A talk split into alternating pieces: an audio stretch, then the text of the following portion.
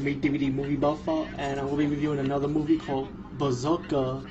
And because it's one of those movies that's supposed to be like a slasher campsite ripoff, what else is new, right?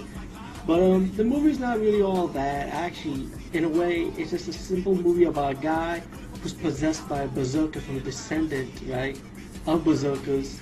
So he possessed this guy, right, and he ended up becoming a berserker.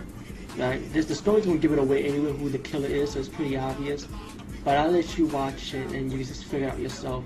So the guy has his bear costume on, his bear claws, and start doing all the killing, while you got a real grizzly bear running around the woods, you know? And then you have the showdown between the berserker and the grizzly bear going at it.